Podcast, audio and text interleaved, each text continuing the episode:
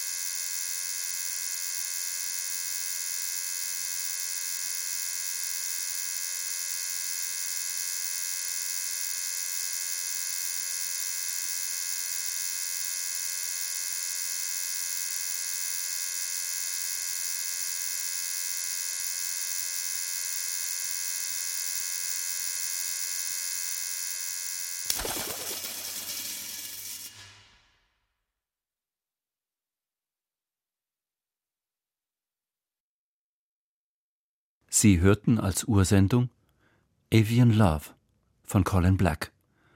Eine Auftragsproduktion für Deutschlandfunk Kultur 2022.